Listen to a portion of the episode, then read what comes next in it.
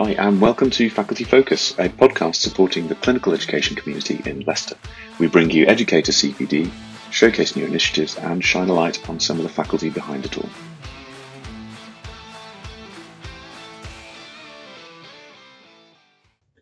Okay, well, hello everybody. Um, welcome to the Faculty Focus podcast. Today we're going to be doing an interview uh, episode, um, and today I've got someone who is involved quite a bit with the undergraduate side of things at UHL. We've got Chandra Ohri.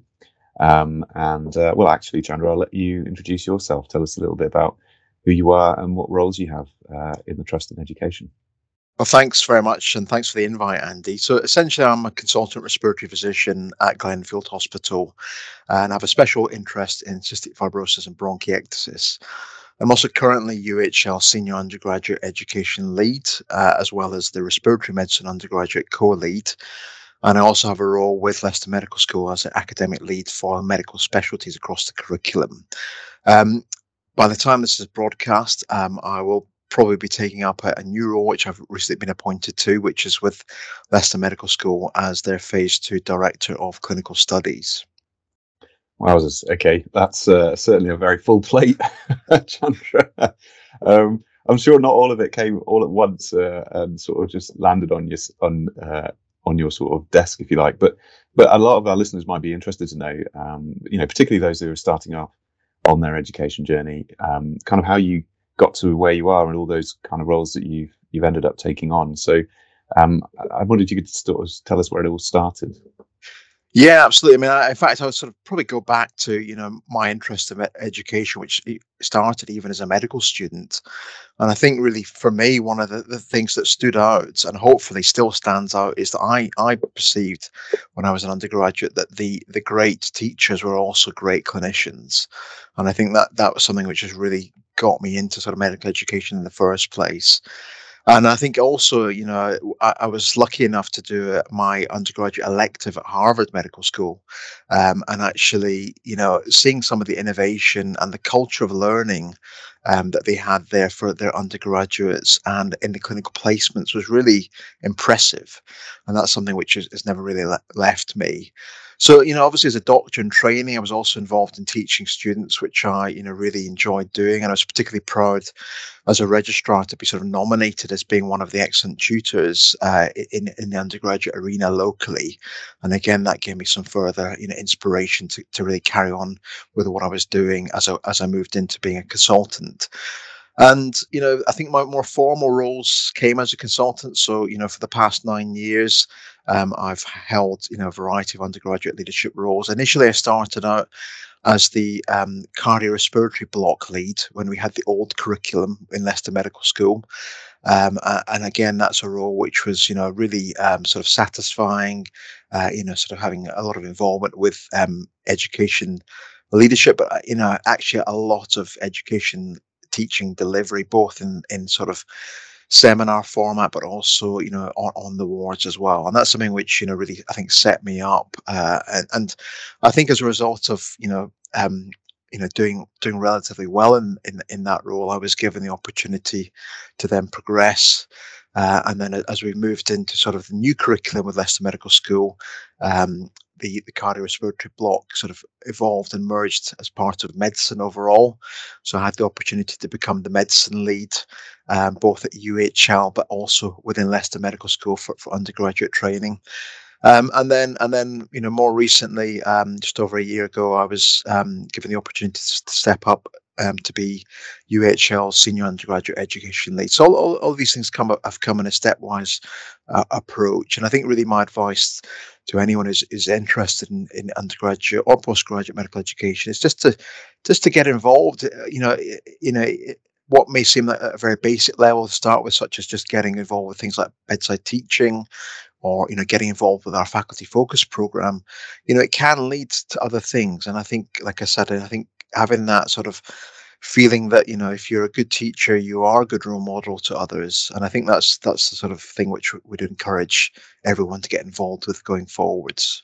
Yeah yeah that's right. I think it's certainly uh, well uh, it'd be interesting to know your your sort of experience but um, it feels like once you get over the the first kind of hurdle and and your name becomes sort of associated with things education, if you like, then then stuff starts to be a bit like those roles start to come a little bit easier, or maybe you, you're sort of sighted to them. Is, is that something? Did you find you had to work quite hard to get to that point first, or you know, just... yeah, I think you're right. I, mean, I think um, you know, I often get approached by um, you know senior registrars, particularly, or um, you know newly starting consultants uh, who, are, who, are, interested in getting involved in in, in, in roles. And sometimes there's a perception that you know they need to sort of essentially have something in their job plan and be well defined and well ring fenced to start doing something. But actually, I think I think sometimes you do need to sort of, you know, um, lay down your mark. And, you know, if, if, if, you're not established in a particular area, um, then you may need to just try and get involved, even if it's just, like I said, at sort of a very rudimentary stage or, you know, even offering, you know, half an hour, an hour a week, or even, you know, whatever you can really in terms of however your job plan uh, works. You know, and I think that's important at all stages of training whether you're a more junior uh, doctor or or even an established consultant. I think sometimes, you know, you've just got to get involved if you if you if you want to sort of uh, move things in the right direction in terms of your own interests and career. Yeah, yeah, absolutely. And and you've obviously had a lot of these roles, and your journey's been very incredibly varied. I wonder if you, a lot of us have role models and people we look to. Um, you know, whether it's clinical or in the education world, you, were there any people that sort of stood out that were role models for you, people you wanted to kind of take take those behaviors and attitudes on board? Or? Yeah, well, I'm very fortunate. Like I work with you know really current, you know, you know, excellent group of um, you know clinicians and educators, and I'm really fortunate to to be in, in, in this environment that we are at the moment. But I think going back, I mean, I think my the first role model was really when I was a sort of first year medical student um, in St Andrews Medical School, uh, and you know, our, our anatomy teacher was was just wonderful. She was, you know, so um, sort of patient with all of us, but you know, recognizing that you know that we'd, we'd sort of had that big transition from going to to school into university, and and she was so supportive and also you know an amazing teacher. And I think looking back, I, I would have really liked to have had her teach me more throughout the whole of the undergraduate course. Uh, and then also, you know, as a sort of more senior medical student, um, I was lucky enough to have a, a, vascular surgical placement in in Manchester, and actually one of the registrars there was outstanding and and really, you know, again, you know, took his time, you know, went out of his way to take us to see patients, uh, to explain, you know, what he was doing in theatre.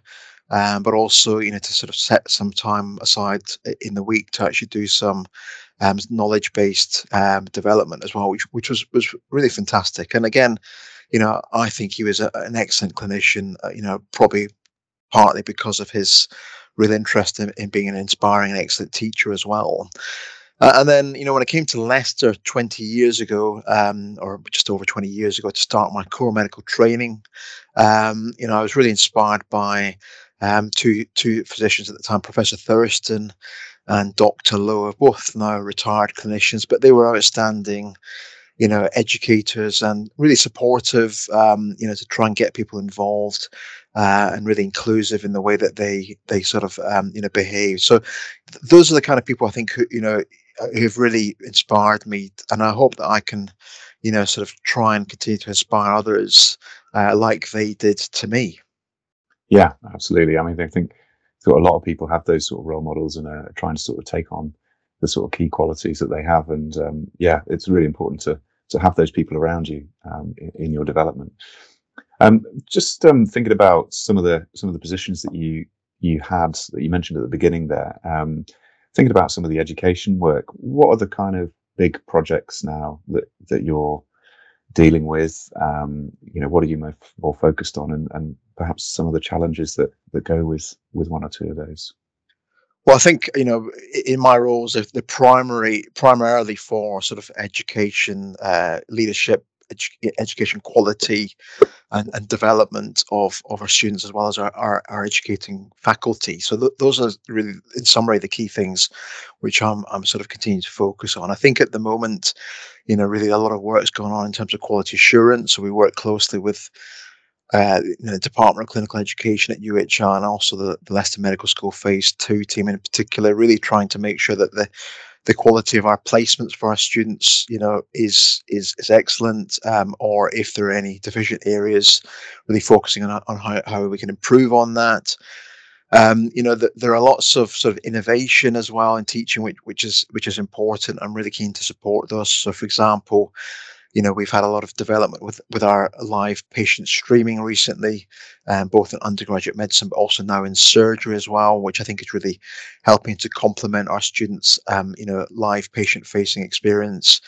Um, and, and you know, I think also, you know, one key thing which is really important um, is of course the well-being and welfare of all of our trainees, but also you know of all of our colleagues and you know educators as well. And I think that's something which you know has, has been apparent to all of us and really highlighted to all of us uh, as a result of the pandemic. And you know, there's, there's been a lot of focus on on those aspects, which you know I'm, I'm very keen to to continue to develop and, and, support as as we move forwards.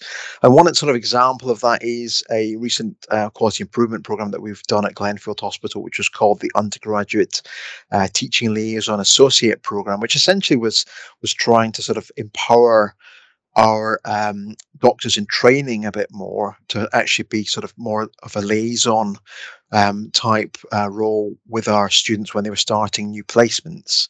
So, you know, simple things that you might take for granted, but, you know, essentially like showing students where to go, you know, where, where they can have the breaks, you know, it's sort of reinforcing timetables which had already been sort of put through, reinforcing, you know, key learning objectives and, and outcomes uh, for, for, for students to achieve in, in that particular part of the, the curriculum and signposting them to the, you know, the, the good patients really to sort of see for their learning development. So again, that's something which, you know, maybe sort of sometimes taken for granted, but simple things like that can really make a difference. And I think sometimes going back to some basic approaches like that rather than just always assuming that we need high tech innovation.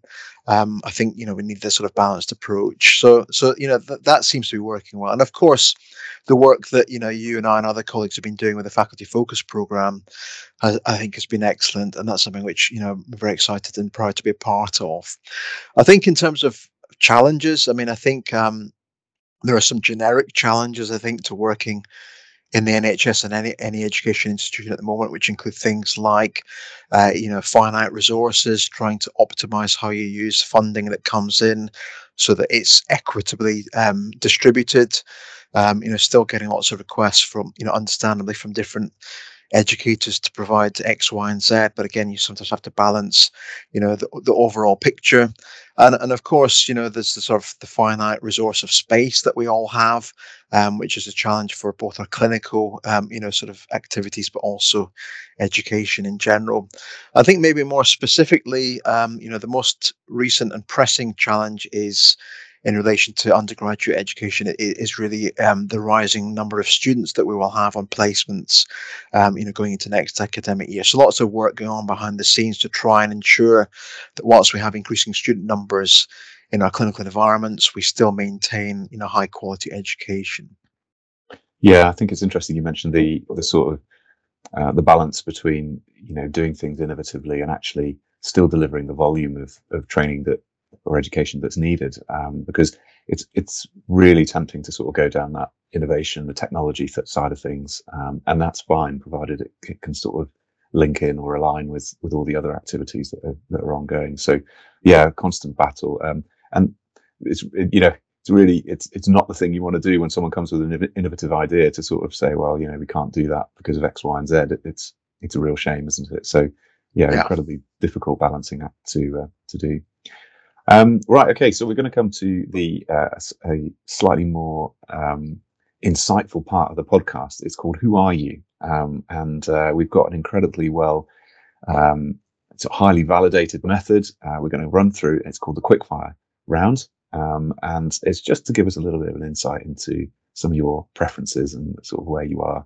with these issues. So um, I've got 15 questions, and it's uh, quickfire. So I just need you to tell me which one you prefer, you feel more aligned with, um, and then we'll discuss at the end. Okay, are you ready? Okay, yeah, let's go. Okay, right. Okay, here we go. Tea or coffee? Coffee. Pen or pencil? Pencil. Uh, line paper or plain paper? Plain paper. Plain paper. Hot or cold? Hot. Email, phone call? Phone call. Uh, two wheels, four wheels. Four wheels. Uh, think or do. Do. Sun or snow. Sun. Sun. Okay. Uh, shower, bath. Shower. Rugby or football. Rugby. Uh, test cricket or 2020. Test cricket. Uh, succeed or fail. Oh, succeed. okay. Uh, do as I say, do as I do. Do as I do. Uh, learning or teaching. Oh, that's a good one. I think yeah, teaching. Gotta go teaching. Okay. Um, plan ahead or day before. Plan ahead. Plan ahead. Yeah, that's a very sensible answer there. Very interesting responses there. Um, succeed instead of fail. Do as I do. Yeah, I think I knew the kind of rugby football one.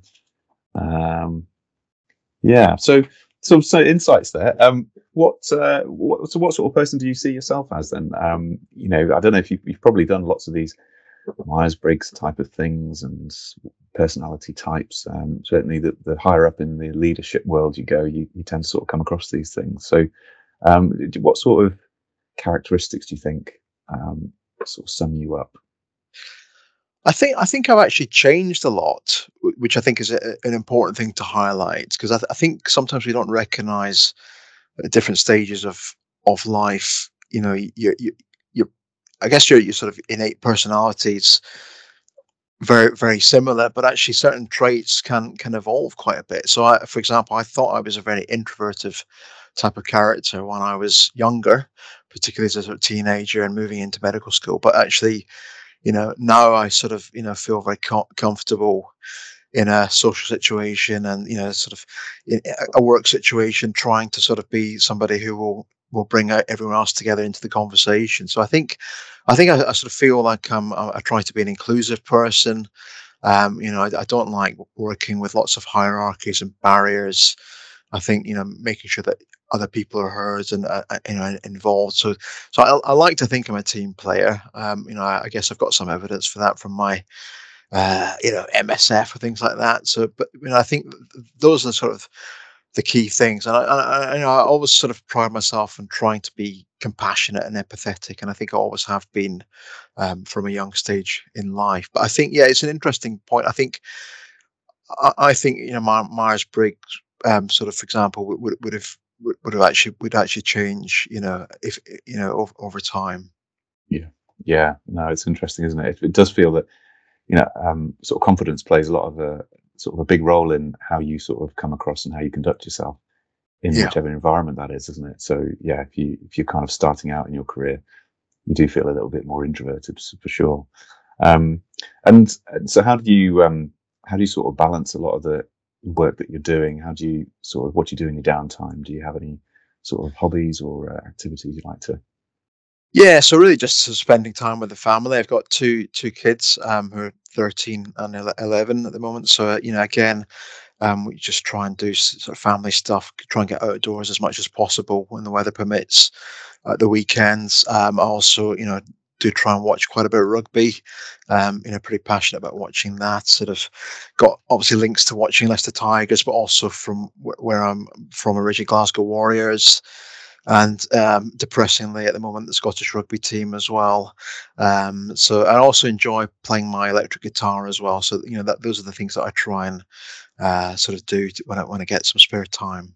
That's great. That's a really eclectic mix there. Yeah, no, lovely. Um, and uh, what's um so we're thinking about um, the work that you are involved with. Um, what are there any? I, I, suppose you've alluded to some of it already, but are there any particular aspects that you really enjoy that you really like about that work, and and conversely, are there any things that you really dislike about it? Well, I, th- I think I, I, do feel lucky, um, and I, I do feel that you know I've been able to, with with some hard work as well over the last decade, sort of evolve my job plan to you know something that I, I really you know I, I, feel that I've got a good balance with to sort of promote my my main interests. So I think I've I've got a you know I think I've got a good balance now between my education roles versus my clinical work as well. Uh, I still really enjoy you know obviously training um, our postgraduate you know doctors in training as well as our undergraduates. So, you know, find that very satisfying, particularly spending a lot of time with our our registrars and our medical trainees and our foundation doctors and helping with their progress as well. Um, but I, you know, I, am really grateful. I think I've mentioned already. I think I, I, I do work in a department, um, you know, with, with really some outstanding uh, clinicians and academics, um, you know, as well as you know, uh, colleagues across the education front, um, you know, both at UHL and uh, the medical school. Yeah, sure. And how is um? So one of the things that's a big topic in UHL is the, the reconfiguration that we're we're kind of undergoing. Is that has that really affected you, and is that um, something that a lot of yourself and your work colleagues are talking about? And do you sort of see it as an opportunity or as a big stressor in in your day to day activities? Yeah, I think there's always opportunities with with this kind of these kind of big projects. I think I think obviously clearly it's impacting you know on on a, on the Department of Respiratory Medicine, um, you know being being a um, one of the sort of key specialties at, at Glenfield where you know a lot of the the the changes are happening. Um, you know, and I, I, think things like sort of you know wards um, sort of sometimes moving from different areas to different areas. So, for example, in the pandemic, we, um, you know, identified actually that we needed, you know, the best ventilated uh, wards, which made sense to host our severe respiratory infection patients. And and actually, that wasn't a respiratory base ward initially. That was something which was custom built for one of the newer services to come across to, or sorry, not not new, so one of the established services to, to move across from one of the other, other sites and obviously now you know they're looking to to reclaim the area that you know essentially was in fairness you know what what, what they'd be planning for for some time so I think that that's something which is, is is going to be a challenge. I think going going into sort of you know winters for our department, like every department in the NHS, is a challenge. But particularly when you know we we um, are mindful and more um, you know aware of the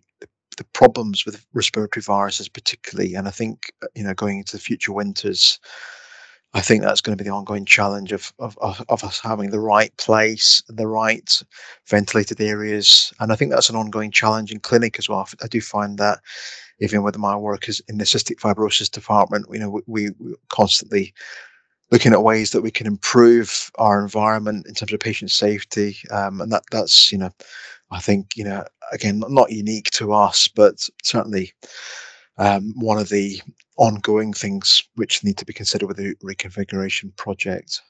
Yeah, yeah, no, it's a it's a huge piece of work, isn't it? And uh, we've got some moves coming up uh, in the next few months. So yeah, watch this space.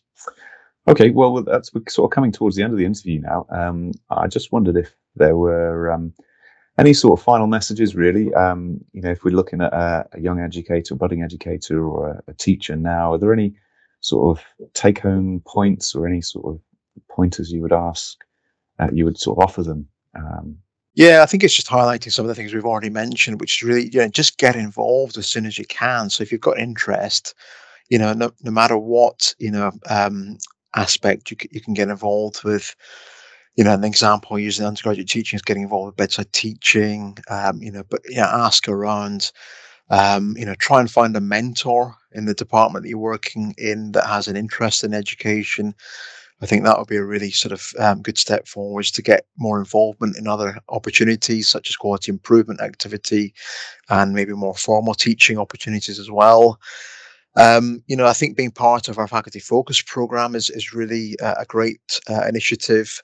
And again, you know, through that, you know, we showcase, you know, some really great examples um, of, of good practice throughout the trust, but also, you know, collaborative ideas for new projects.